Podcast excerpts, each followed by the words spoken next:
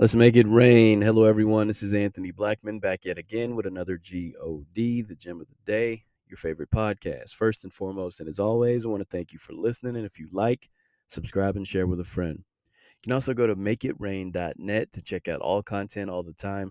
If you're ever having a weekday, check me out every weekday. New podcast drops. Today, I want to talk about short staffed. But before we do so, let us pray.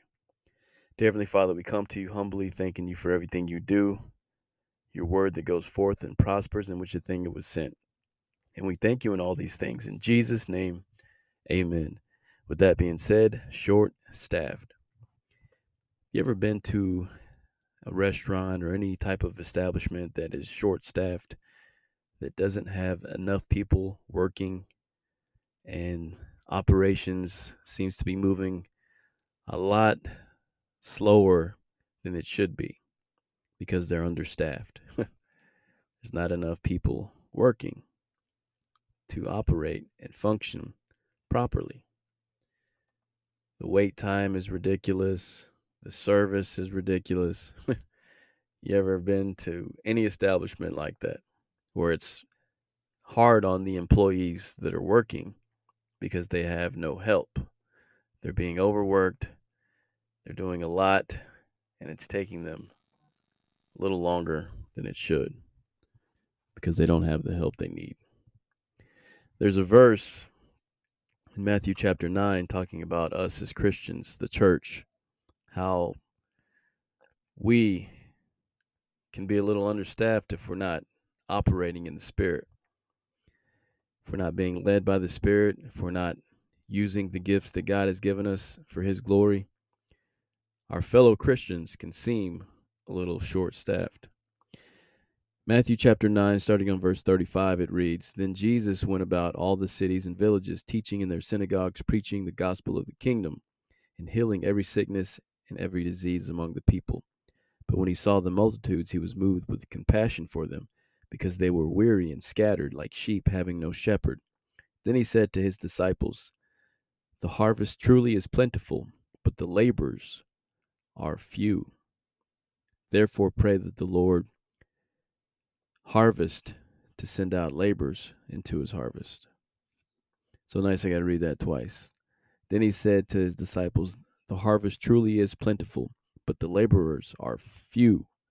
Therefore, pray the Lord of the harvest to send out laborers to his harvest. Send some help. That's basically what he's saying. Send some help. At that time, he was healing every sickness, every disease among the people, and he saw that there was multitudes. So he says to his disciples, we need to pray that there's more laborers out here doing these things. If you notice in scripture, he sent his disciples out to do those things. So today, where do you fall in line according to this? Are you operating in the Spirit and the gift that He's given you? Are you part of that harvest? Are you part of the laborer? Which one are you? Are you crying out for help or you're out there helping? Because He's called us to be laborers for the kingdom of God, to be servant, servants, servers, so to speak. But a lot of us are sitting on the sideline.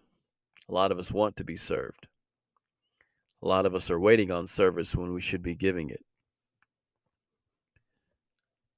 So, in a sense, the rest of the servants are out there short staffed because we're sitting on the sideline. We're not willing to lift a finger. We're not willing to help. We want service. We want to be served. You think about the body of Christ, Christ being the head of the church and we all have our part. If you think about how a body operates, everything has their part. Your toes, your hands, you know, different body parts do different things. So if one of those parts isn't functioning, refuses to, to work, it's lame in that particular sense. There's no movement. The rest of the body is going to be a little off. That's what it's like. And you're short staffed in a spiritual sense because you're not willing to put in the work to help others, which is what we're here for in the first place.